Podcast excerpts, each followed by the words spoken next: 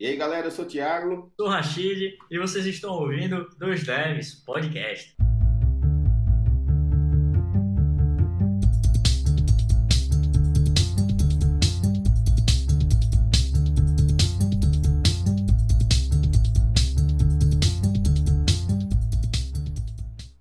E aí, galera, sejam muito bem-vindos a mais um episódio do melhor podcast do Brasil, os Dois Deves Podcast. Eu estou aqui com o grande Rashid Calazans. E aí, Rashid, como você está? E aí, Ramos, e aí, galera, tudo tranquilo, graças a Deus, tudo de bom.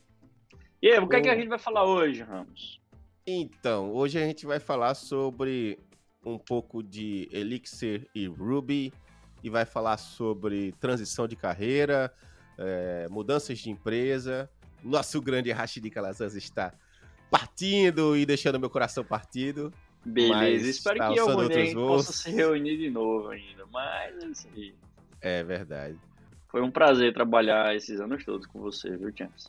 Pô, James, não fala isso não, 5h30 da manhã pra eu chorar é complicado.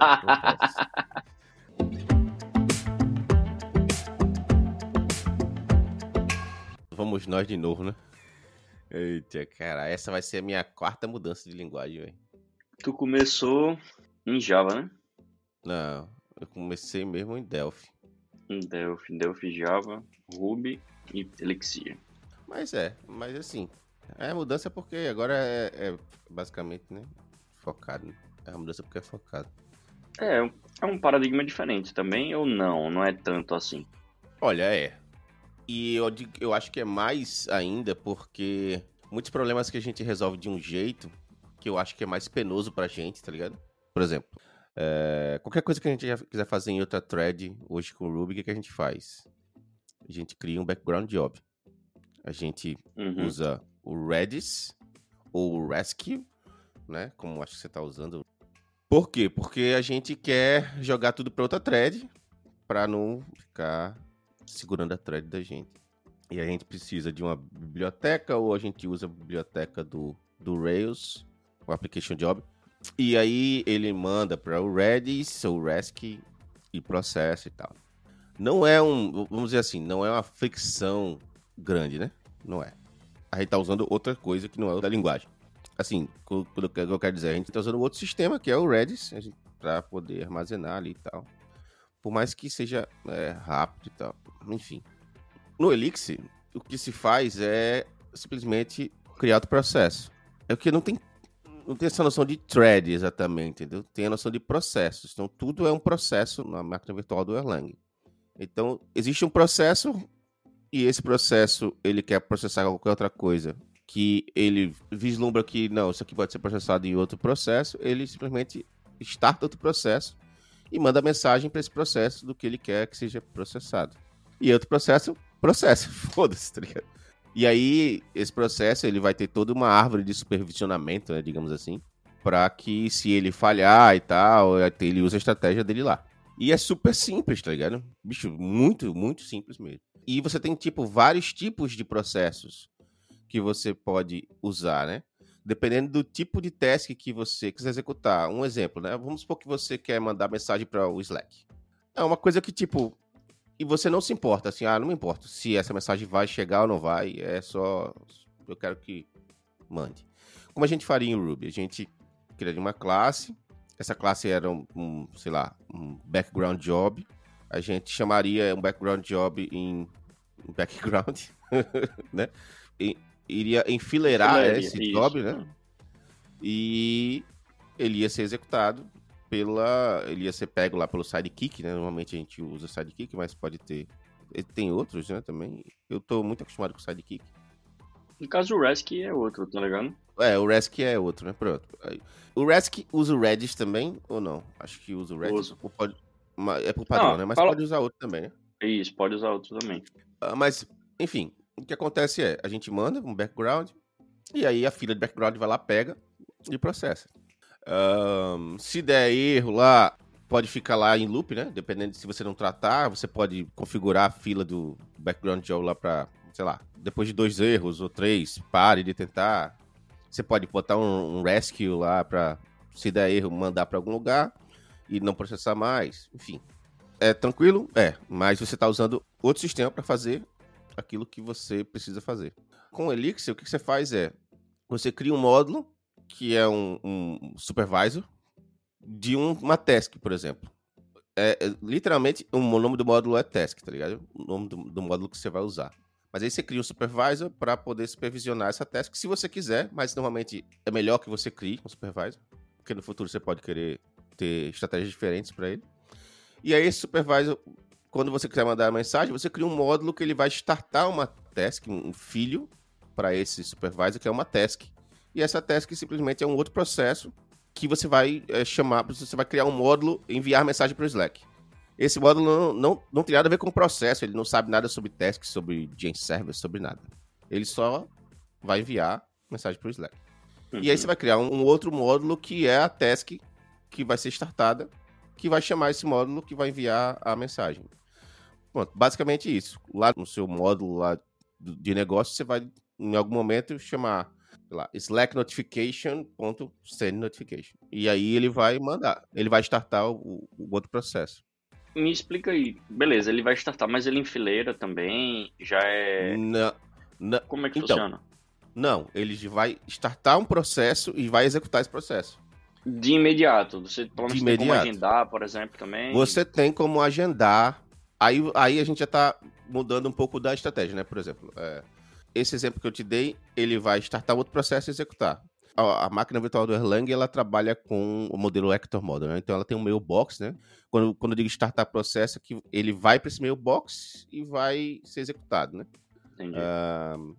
Então você pode chamar, sei lá, milhares de processos ali e ele aguenta, entendeu? São processos bem leves. Vamos supor que agora você não quer fazer isso. O que você quer que todo dia às 3 da noite ele mande uma mensagem para alguém. Aí você vai ter que usar um outro tipo de processo, seria um cron, né?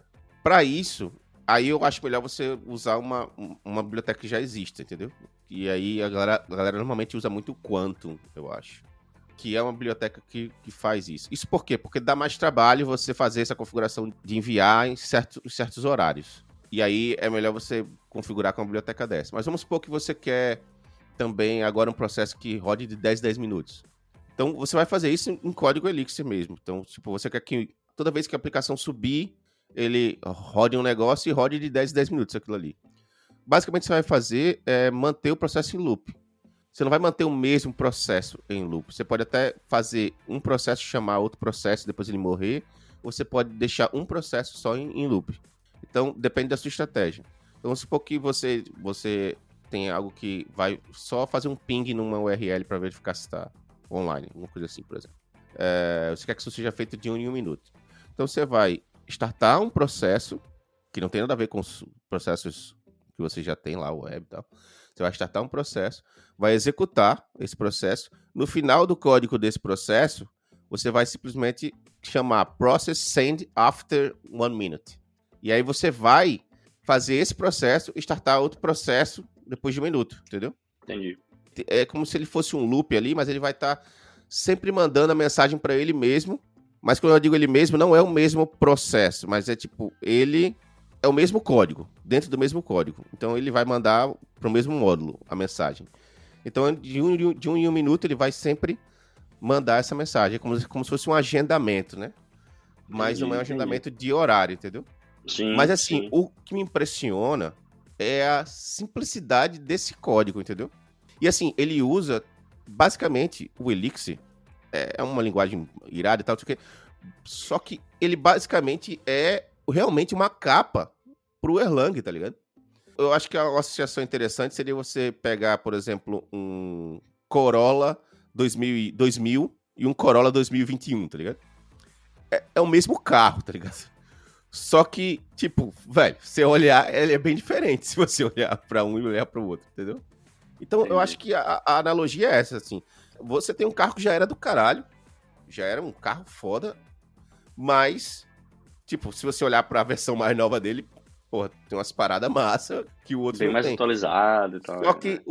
Só que eu não sei se essa analogia é tão boa, porque, assim, o Erlang é como se fosse o carro de 2021, só que numa... carcaça antiga. Numa carcaça do ano 2000, entendeu? E o que o Elixir é uma carcaça 2021, teoricamente, assim. E todas as facilidades que você tem criando um processo com Gen Server ou qualquer outra coisa no Elixir, basicamente ela existe no Erlang já. O Elixir só deixa mais bonitinho, tá ligado? As funções. Mas todos os callbacks e tudo mais, basicamente eles já existem lá no Erlang. E você pode fazer um código Erlang, tá ligado? Não precisaria fazer um código Elixir. Entendi. Mas o código Erlang é bem mais chato de fazer. Não, é como assim, ele não é moderno, digamos assim. Né? Talvez a analogia fosse melhor, James. Java 5, Java 6 para o Java 15, tá ligado? Não é não? Porque dá pra fazer a mesma coisa, sendo que é totalmente diferente. Tipo, é muito mais simples e prático com o 15 e o 5 ou 6 tem toda aquela verbosidade e tal. Talvez são outras capas.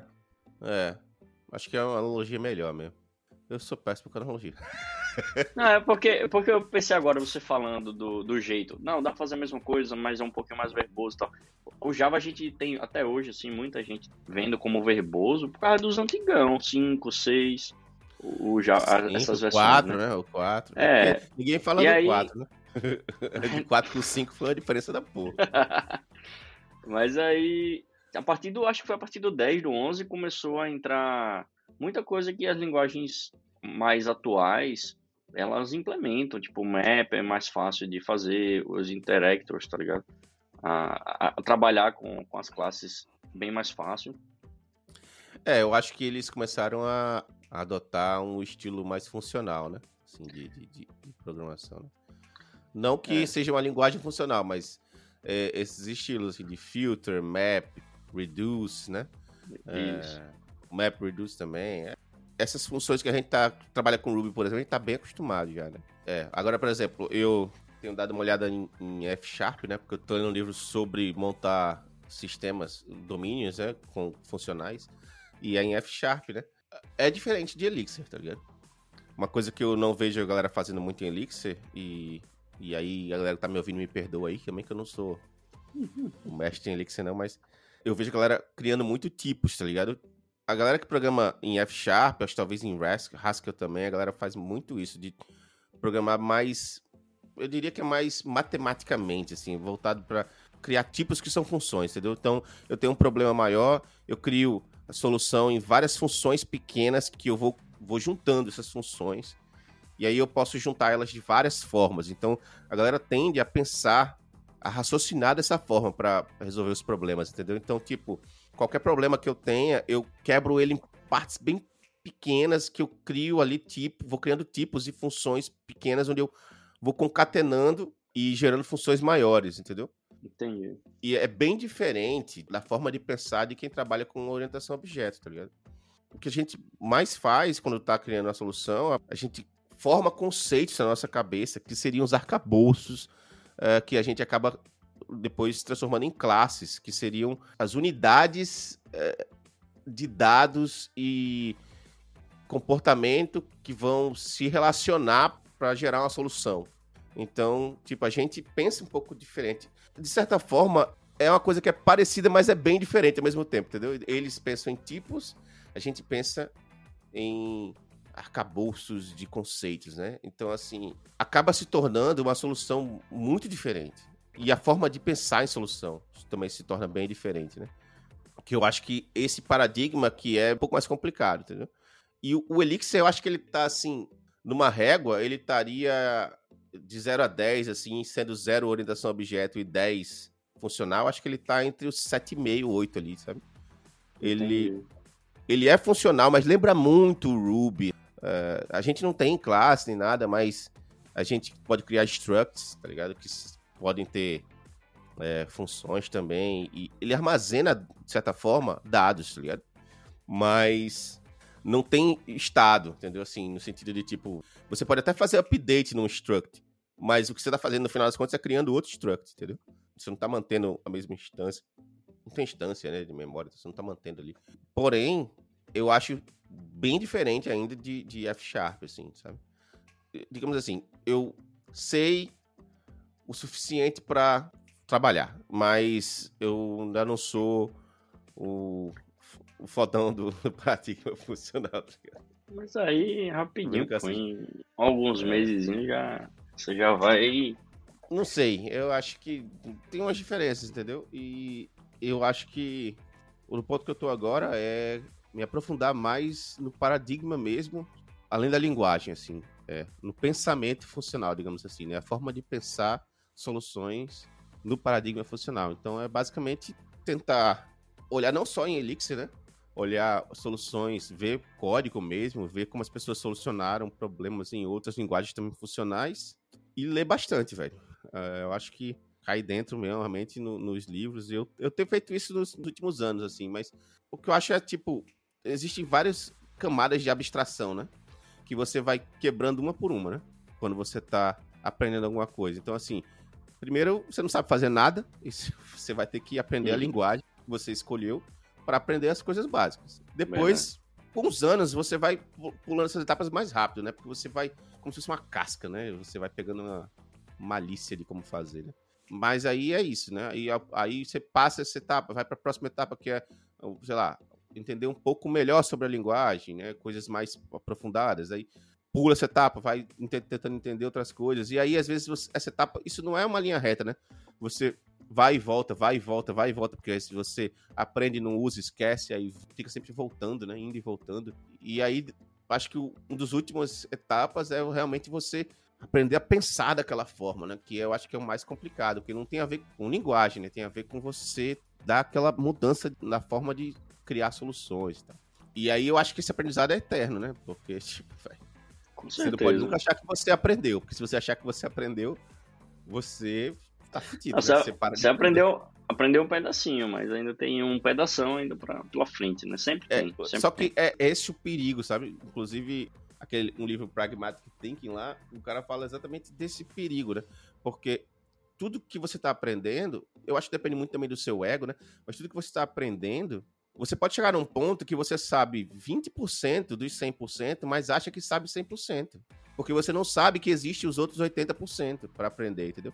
Então você tem que estar sempre atento no que falta para você aprender. Tem que perceber se você está em uma bolha ou não, né? Porque muitas vezes é aquela bolha ali, você não precisa mais aplicar mais nada naquele projeto, por exemplo, naquela empresa. E aí você fica naquela bolha. E aí quando você vai sair um pouquinho, você vê, eita porra, bicho, eu achei que era 100, agora é só 2. Então, aí, tipo, você tem que estar sempre atento a isso, porque eu acho que isso tem muito do ego, sabe, da pessoa. Se você é um cara que meio que, aprendi isso aqui, eu sou fodão e tal, não sei o quê, isso acho que é a pior forma de você se relacionar com qualquer coisa que você tá aprendendo, entendeu? E porque não tem, ainda mais quando você tá começando a aprender coisas mais abstratas, né? Que aí já não é mais como fazer isso, como fazer aquilo. É meio que, velho, como é que uma solução dessa as pessoas geralmente pensam? É literalmente você começar a subir nos ombros dos gigantes, né? Que a galera fala. É você realmente aprender com quem já fez e aí questionar também, né? Porque a solução foi daquele jeito e buscar outras formas de solucionar. Aí, quando vai ficando mais abstrato, fica mais difícil de você entender se você já sabe, porque a verdade é a seguinte, você nunca sabe, né? Você tá sempre aprendendo. Constante aprendizado, é verdade. E isso assim, que você falou do tipo, você acha que sabe 10, mas sabe 2, você sente quando você muda de empresa, né, e tipo, e tá acontecendo com você hoje, né, então conta aí pra gente aí essa... Então, não tá acontecendo o que eu achava que eu sabia 10 ou 20, tá ligado? Mas eu sempre tive o pé no chão, sempre soube que tinha muita coisa pra aprender, sempre fico me atualizando. Mas, por exemplo, eu me mudei agora de empresa e eles utilizam muitas coisas que a gente nunca utilizou na empresa anterior ou em qualquer outra empresa. Então, sempre tem diferenças. É normal você, quando muda de empresa, ver coisas novas, né? Coisas mais diferentes serem aplicadas e tal. E assim, eu entrei para um projeto agora, e o projeto é gigante. É um projeto monolito. Na verdade, eu fui para uma empresa de consultoria, né, dando um contexto melhor, e aí eu fui alocado para um cliente. Esse cliente tem um projeto que tem sua equipe de TI também, e a gente está compondo o restante da equipe deles. E nessa empresa existem squads. Squads nada mais são do que grupos de desenvolvedores ou grupos de pessoas, porque cada squad pode compor, inclusive, QA, design, outras áreas também, não só o desenvolvimento em si, que vão aplicar, que vão ficar responsável por partes do produto. Por exemplo, squad de notificação, o grupo de que vai ficar responsável pela mídia do projeto. O projeto tem streaming, tem upload, tem outras coisas referentes a mídias. Notificações, o core do sistema. Aí tem várias áreas. Aí voltando pro projeto monolito, como é um projeto monolito, todo mundo, todas as squads trabalham nesse projeto monolito. Então, assim... Isso deve ser foda. É muito diferente já. Só a partir daí já é diferente, tá ligado? E funciona muito bem. Eu não vi travar nada, eu não vi ficar dando problema de sobrescrita ou dando conflito demais. Não, os caras criaram um processo que funciona muito bem. E uma outra coisa muito interessante, pelo menos em uma das squads que é a que eu tô na squad de core, todo dia tem deploy para produção. Todo dia. E os PRs, velho, é difícil passar de 3, 4 arquivos. Ou seja, são sempre escopos muito pequenos, são sempre coisas para serem entregues rapidamente. E isso eu achei muito interessante. Outra coisa muito interessante que eu vejo do processo deles é o seguinte, aí você pode perguntar, né, já fazendo referência. Pô, Chile, são 2, 3, 4 arquivos, mas então são sempre coisinhas muito pequenas, específicas.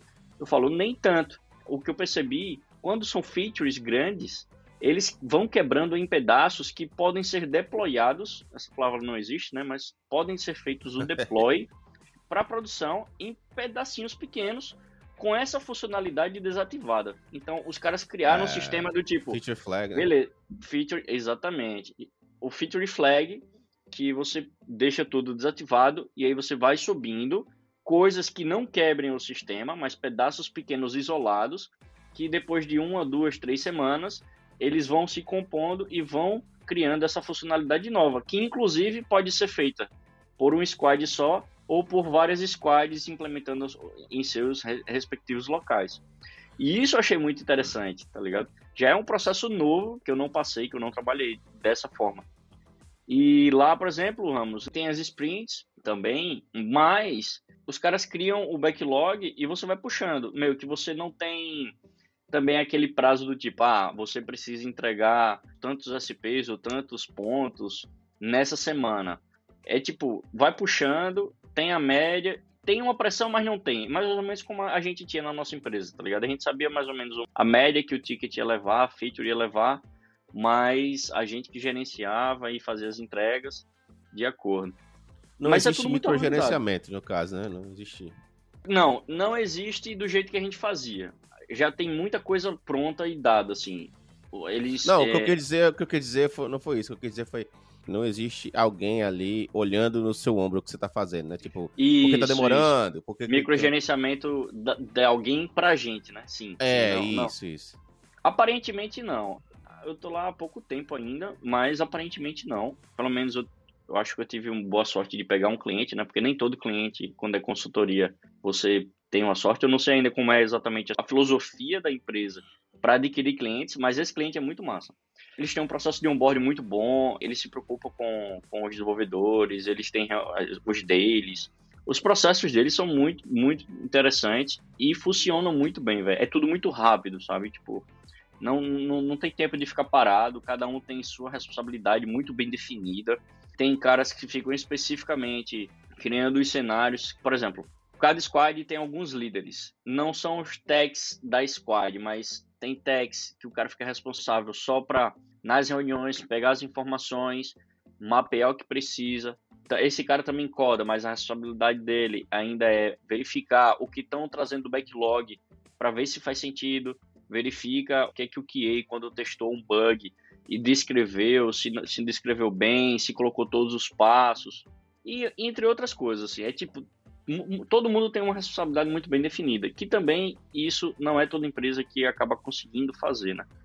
A empresa tem que ser um pouco maior, né, pra fazer isso, assim. E a empresa é grande. Deixa eu te perguntar uma parada. Pra contextualizar a galera aqui, a gente trabalhava junto numa startup, né? A equipe é pequena, o projeto é gigantesco, o Ramos também. Me abandonou. É você que me abandonou. A equipe é pequena e o projeto também é gigantesco, mas pela equipe ser pequena, a comunicação ali acho que era mais fácil de ser feita, tinha menos processos na comunicação. Sim. Você está sentindo uma diferença grande, assim, de sair de uma equipe menor para uma equipe, pelo que você falou, é uma equipe bem maior, né? Porque tem várias equipes. É. Né? Eu estou sentindo diferença, mas é uma diferença interessante, assim, ela é boa.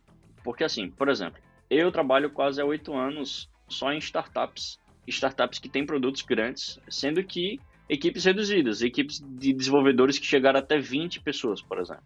E tinha os processos, mas é diferente. E outra coisa, eu trabalhava esses 8 anos em empresas de produto, né? Então a gente nunca foi consultoria ou uma software house da vida. Sempre a empresa tinha o seu próprio produto e o seu time. Então sempre foi muito enxuto. Nessa empresa, na que eu fui contratado, tem 20 anos de mercado. Ela já nasceu remota, isso é muito interessante. Ela é lá de Nova York e tem 380 funcionários em média. E assim, tem que ter muito processo. Provavelmente ela já passou por muito problema no início, né, para desenvolver o seu próprio fluxo de trabalho, que hoje é muito bom. Você entra, você já tem todo o direcionamento. Quando foi alocado para esse cliente, ele também tem um processo muito bom de onboarding, de entrada, de acompanhamento, de desenvolvimento, de comunicação. E também tem muitas pessoas, tem 180 funcionários nessa empresa que foi alocado. Então, assim, muita gente fala, mas isso aí é empresa média. Beleza, pra mim é grande, porque eu nunca trabalhei com tantas pessoas, tá ligado?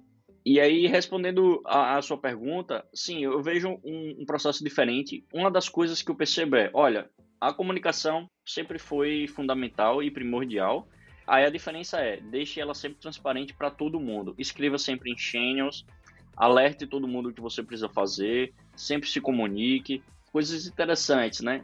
Deixe seu calendário totalmente atualizado, aí é o calendário da empresa com o e-mail da empresa, porque aí todo mundo consegue ir atrás de você, ver se você está em reunião, ver se você vai ter reunião naquele dia, ver se você consegue fazer uma sincronia com o cara que você precisa. Então, assim, parece um pouco burocrático, mas pelo menos para a empresa que eu fui contratado e que eu fui alocado, não tem burocracia. São etapas que fazem fluir, não é etapas que te param e te impedem de desenvolver ou de entregar ou de esperar muito tempo fazer alguma coisa. Não. E, inclusive, se você se sentiu bloqueado ou algo assim, eles falam, olha, você tem que achar uma maneira de se desbloquear. Se essa pessoa que você precisa conversar não está suprindo, não está podendo, está muito atarefada, procura outra similar, pede para ela indicar outra pessoa, comunica nos channels específicos gerais, tenta se desbloquear, não fica travado esperando algo burocrático. A gente não é burocrático. Então isso é muito interessante. Eu vejo a empresa fluir. É bem diferente, velho, é bem diferente. É outra realidade, cara. Eu tenho comentado muito que é outra realidade. E eu tô gostando bastante. Eu entrei na empresa que trabalha com Ruby também, com Rails. Uhum. A parte de API é Rails API, sendo que eles usam, como é um monolito, velho, tem muita coisa. Tipo, a galera de front usa coisas relativamente antigas que ainda fazem sentido pro projeto, que é muito interessante de se ver sendo utilizado. Por exemplo, lá usa Backbone para poder fazer as renderizações de views, no caso de você criar arquivos JS para simular objetos de view. Aí tem o Marionete para pegar uma abstração do Backbone e adiciona mais abstrações para deixar mais simples, para deixar mais OO da vida, assim, você conseguir ter mais flexibilidade e reduzir templates do Backbone. Aí os caras começaram a usar React para tentar fazer outro tipo de componentização. E assim, é muito interessante de se ver. Aí usa também o Humbler, se eu não me engano, é o Humbler Template, tipo, que ele pode ser usado para HTML, ERB ou até JS. Os caras usam em JS. O que é isso? No final das contas, ele vai gerar um HTML, mas ele é um template em JS que você coloca código JS lá e ele reduz, é um syntax sugar também do HTML, tá ligado? Para você pôr em ponto um nome, aí isso vai renderizar uma div. Aí você consegue reduzir bastante HTML. Uhum. Cara, é muito interessante. Tem muita coisa interessante para se ver e funcionando. A parada do Feature Flag que eu comentei também, eles utilizam muito bem. Eles conseguem ativar e desativar para uma pessoa específica, para um cliente específico, ou para todo mundo de uma vez. E tem bastante detalhezinhos que fazem ficar bem legal isso, de como eles aplicam. E uma coisa mais legal ainda, velho, é o seguinte. O produto deles, a gente chama de network, né? Tipo, É um produto que vai envolver as pessoas, membros e tal, como se fosse rede social, e ele engloba tudo. Tipo, você consegue colocar curso lá dentro, consegue fazer streaming, consegue fazer publicações, consegue colocar post. E o mais interessante é que a empresa inteira utiliza o próprio produto. Então, a gente é o primeiro tester, tá ligado? Massa. E isso é muito massa, porque qualquer feature nova que a gente aplique, a gente já vai estar lá testando no dia a dia mesmo. Eventos que acontecem, o blog, onboarding, toda a documentação dos caras estão lá no próprio produto deles, tá ligado? E isso é muito bacana de ver, velho. Muito massa mesmo. É engraçado que isso que você falou, eu nunca trabalhei numa empresa que eu pudesse usar o produto, tá ligado? Eu também não. Isso é uma parada que, tipo, muitas vezes me deixou assim pensativo, né? Do tipo, porra, será que não vale a pena tentar ir trabalhar numa empresa que, pelo menos, eu use o produto, eu saiba os problemas, eu tenho as ideias do que eu gostaria que esse produto tivesse pra tentar fazer um pitch lá dentro, tá ligado? Alguma coisa assim. E assim, acabei nunca usando, assim. E isso você falou interessante. Você, basicamente, a sua última década foi trabalhando em startup pequena, né? Sim, e com produtos, né? Essa ainda que eu fui alocado é uma startup ainda, tá ligado? Sendo que eu fui contratado por uma consultoria. Sendo que é uma startup gigante, ao meu ver, tá ligado? De porte, como os caras falam, porte médio, mas é gigante, pô. A grande diferença, eu acho que é durante a sua estadia nessa empresa que você está contratado, né, que você está trabalhando agora, eu acho que a diferença é que com o tempo você vai migrar para outros projetos e tal, talvez, né? Mas é uma coisa que pode acontecer e aí é a grande diferença também da consultoria para o contrato, né? Mas para uma empresa que você trabalha de produto, né? Porque assim, você se apega ao produto, mas não pode se apegar, né? Tanto, né? Que é tipo, é um filho que você tem que deixar ir embora, né? Assim. Mas muitas vezes, pô, tenho amigos que trabalham assim também, empresas de consultoria alocadas no cliente, e eles estão há 10 anos já, tá ligado? Tipo, ali, alocado no mesmo cliente, não tem... não acho sai que se de lá. Gostarem do trabalho, acho que vai depender muito.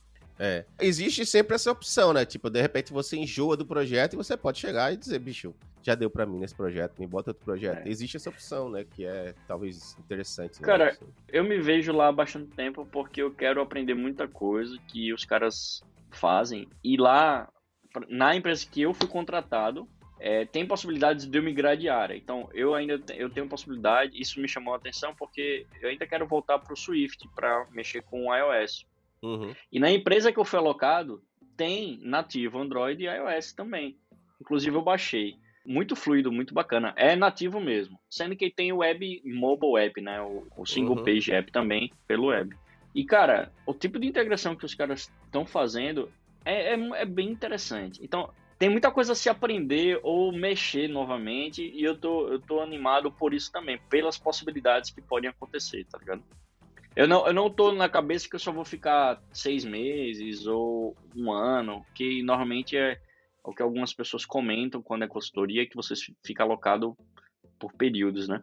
Sendo que a empresa que eu fico tratado fala, olha, vai depender muito do próprio cliente mesmo. Às vezes a gente quer você reaproveitar em outro projeto, às vezes não dá match com o cliente, pode acontecer. Mas não necessariamente tem tempo fixo lá, a cada 6 meses você tem que ser movido. E isso eu achei bacana. E acontece muitas vezes também, a própria empresa que você trabalha, ela quer te botar em outro projeto porque gostou muito do seu trabalho e vê que você naquele outro projeto vai ajudar bastante, mas aí o cliente que você está alocado, ele vai dizer não, de jeito nenhum. Tá e aí acontece essa briga, tá ligado? Da própria empresa com o cliente e tal. E eu vejo isso acontecer muito, assim.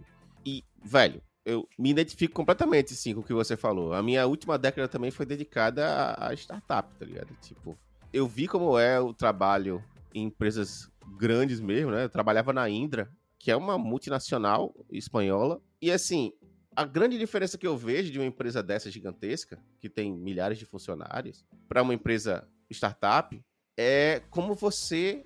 Eu acho que isso depende também de empresa para empresa, tá? Mas a grande diferença que eu vi da experiência que eu tive é como você é tratado. Na Indra, hoje pode estar diferente e não quero ser processado pela Indra.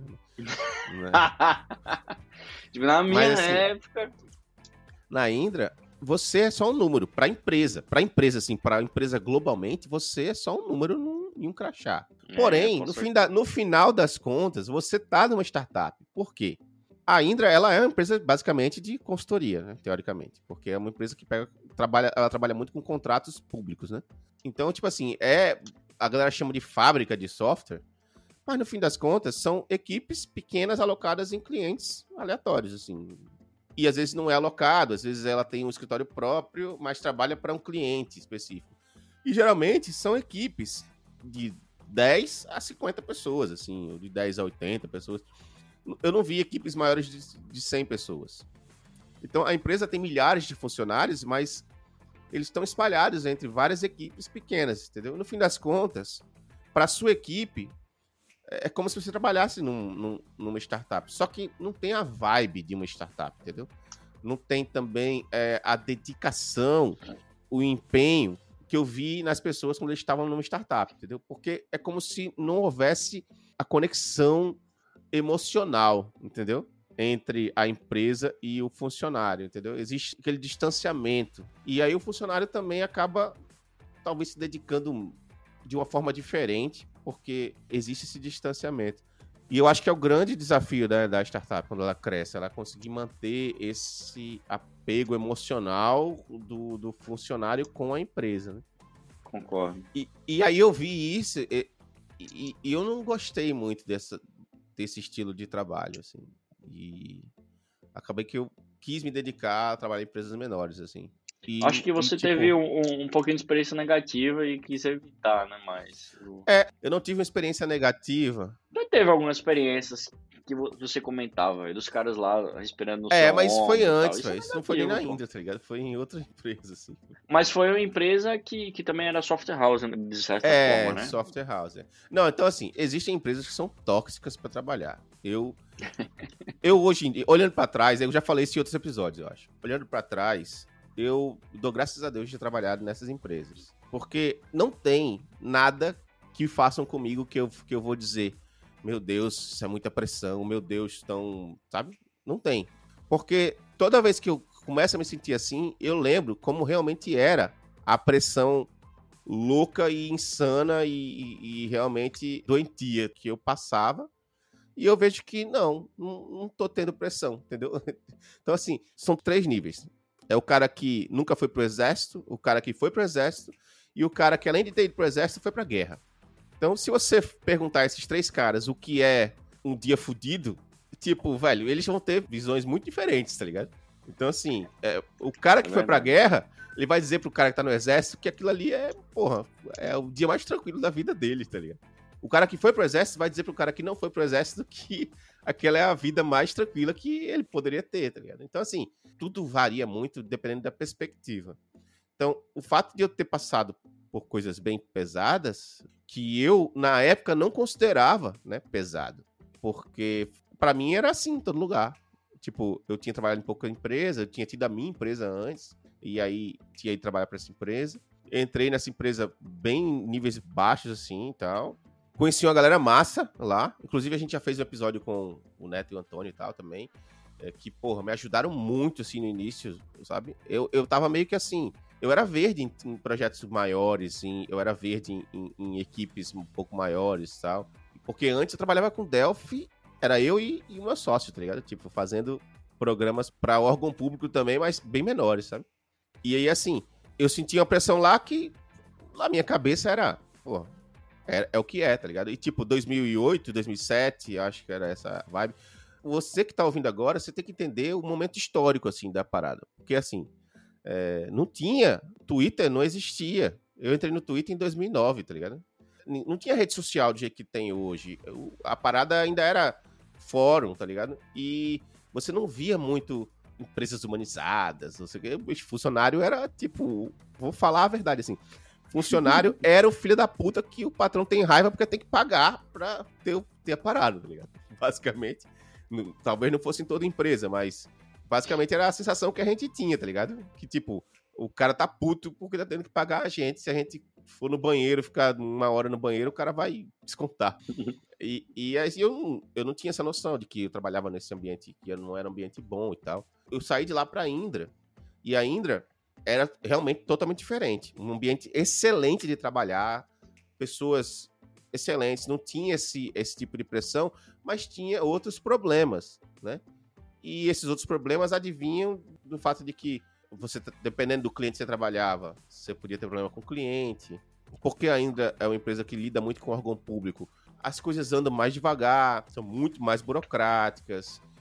Existem soluções que são tomadas, decisões que são tomadas que não são baseadas em lógica, são baseadas em algo que eu até hoje não sei o que é, tá ligado? Não sei como chamar. E que você sabe que estão sendo feitas porque, sei lá, alguma coisa por debaixo está acontecendo e você não sabe. E aí isso vai corroendo você, sabe? Com certeza. Aí eu botei na cabeça, não, eu quero ter produto, eu quero, fazer uma parada que seja massa. E acabei ficando que nem você, tá ligado? Na vibe de fazer produto durante, até agora, tá ligado? Mais de quase uma década, na verdade, né? Essa vibe de fazer produto. E aí você nos abandonou, né? Foi pro mundo dos consultores. Beleza, tio. Beleza. Mas se eu tivesse ficado, não ia adiantar tanto. Você também ia ter me abandonado, né? Eu ainda não... Futuro aí, próximos episódios. Né? Mas isso aí deixa pra futuro. Próximos, Mas assim, uma das últimas perguntas, né? Você tá sentindo dificuldade em se adaptar? Só pra dar um contexto pra galera, o Rashid trabalhava numa empresa. A empresa anterior era uma empresa americana também, é uma empresa americana, porém a equipe era basicamente constituída por brasileiros, né? Tem americanos também, mas era basicamente constituída por brasileiros. Então você tem ali contato com a língua materna basicamente todo dia, boa parte do dia.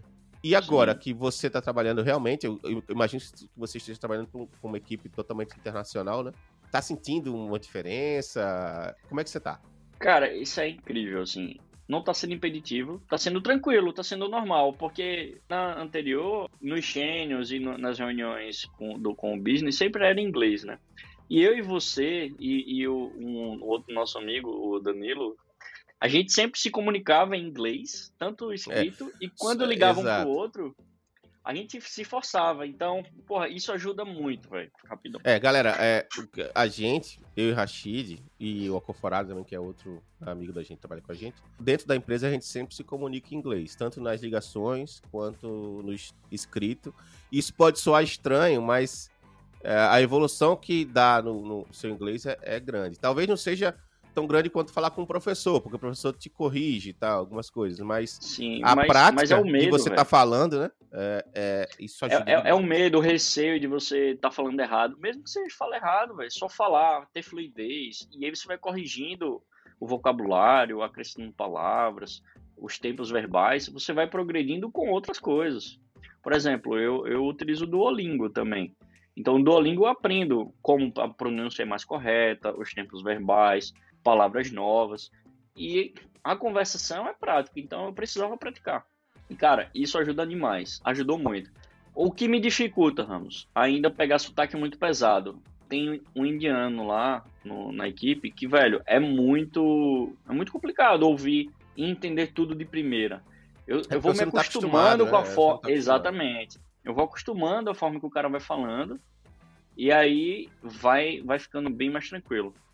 Mas eu fiquei surpreso comigo mesmo, assim, em todas as reuniões que estava tendo, eu tô entendendo tudo, que irado, velho. E a gente sempre se duvida um pouco, né? E até pra, é verdade. Até pra se comunicar, a pessoa, e aí, velho, como é que você tá? Explica um pouquinho do seu dia, explica o que é que aconteceu. E eu explicando tudo em inglês, e sem receio, foi muito massa. E tá sendo muito massa, eu senti a evolução, e agora eu tô sentindo uma evolução, porque eu tô tendo que usar todo dia, de fato, com todo mundo, mas é impressionante, velho, é o que eu falo, inglês é fundamental pra todo mundo, galera, e principalmente se vocês quiserem tentar uma carreira internacional, remoto, presencial, o que for, é muito importante, você se comunicar bem é muito importante, você não precisa ser o pica das galáxias de saber inglês, não, você precisa se comunicar. Bem, aí vai um adendo, Ramos, que eu comecei a ter esse mindset há um tempo atrás. É o brasileiro se cobra muito pra falar muito bem. Pelo menos os meus círculos de amizade. Né? Por brasileiros também. Por brasileiros. E aí a gente quer se falar, não vou tentar nada em inglês, não vou conversar em inglês, porque o meu inglês não é bom, eu ainda erro, às vezes eu ainda gaguejo e tal, não tenho tempos verbais. E aí o que eu comecei a perceber? Velho, a gente fala português errado o tempo inteiro. Mas não é errado de propósito no sentido de não saber as conjunções, de não saber palavras. É gíria, formas de falar, portuguesando palavras. Hoje mesmo, mais cedo, eu falei uma palavra aí que nem existia. Eu falo, ó, não existe, tal. Mas é coisas que a gente usa. E eles fazem a mesma coisa. Se a gente vai se comunicar no dia a dia, a gente fala muito velho, fala palavras erradas, tempos verbais. Por exemplo, vou para a praia. É uma frase correta.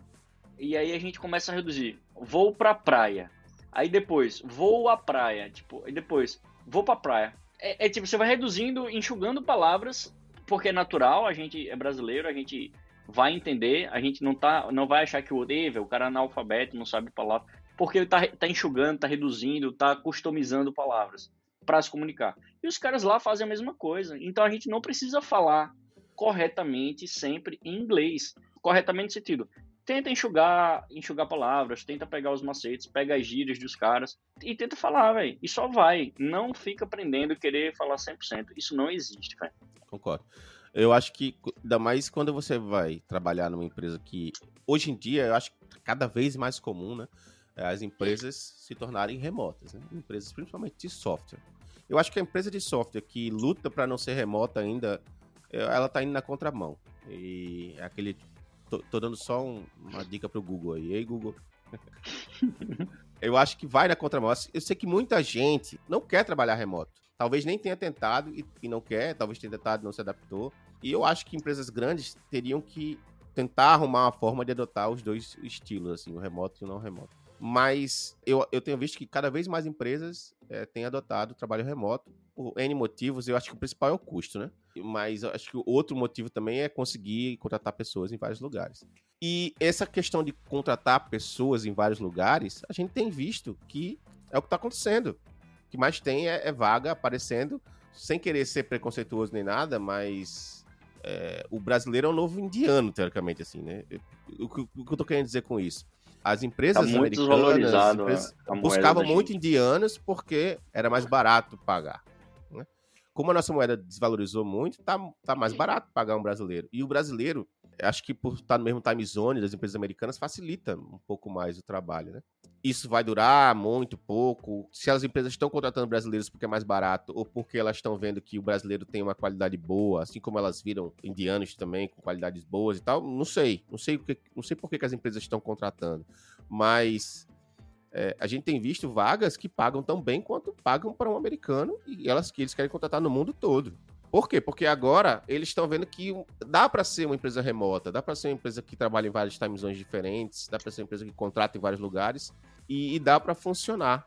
Então, essa questão de você saber o inglês, de eu não vou aplicar porque meu inglês não é perfeito. Quando você trabalha numa empresa que é internacional, que tem pessoas de vários lugares, a última coisa que os caras querem é um inglês perfeito. Porque todo mundo vai ter sotaque, todo mundo vai ter formas de montar frases que são diferentes, tá ligado? Nunca vai ser igual a um nativo da língua. Isso é verdade. Experiências de vida diferentes. E assim, as pessoas entendem que cada um tem seu contexto, entendeu? Então, às vezes você fica com medo, mas se eu falar alguma coisa e as pessoas podem entender errado. Quando as pessoas trabalham num ambiente mais internacional, no sentido de, tipo, cada um sabe que a outra pessoa mora em outro país e tal, ela sempre vai, tipo, interpretar que o que você tá falando não é pra denegrir, é, tipo, pensar sempre positivo sobre outra pessoa. Porque, às vezes, a pessoa fala uma coisa, ela é mal entendida, mas não foi o que ela quis dizer exatamente, entendeu? É porque ela não é da nativa da língua. Sim. E aí, tipo, as pessoas chegam junto, dão um toque, falam, ó, isso e aquilo outro. As pessoas se ajudam. Eu nunca vi um estrangeiro, uma pessoa de fora, que fale língua nativamente inglês, falar mal do meu inglês. E meu inglês não é irado, bom, nem nada. Mas por quê? Porque o simples fato de você estar falando a língua deles, pra eles já é massa, tá ligado? Tipo, você tá falando a língua dos caras e tal, você não é perfeito, mas os caras sabem, pô.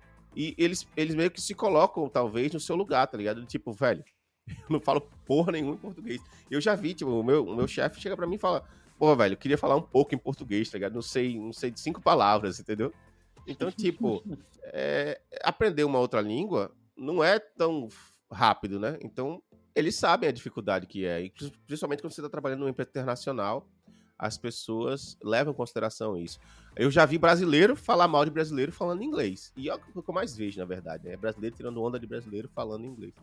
Mas esse cara, velho, você não leva em consideração. Não leva em consideração porque, velho, o cara que tira onda de outra pessoa que tá tentando falar outra língua, esse cara não merece consideração nenhuma, tá ligado?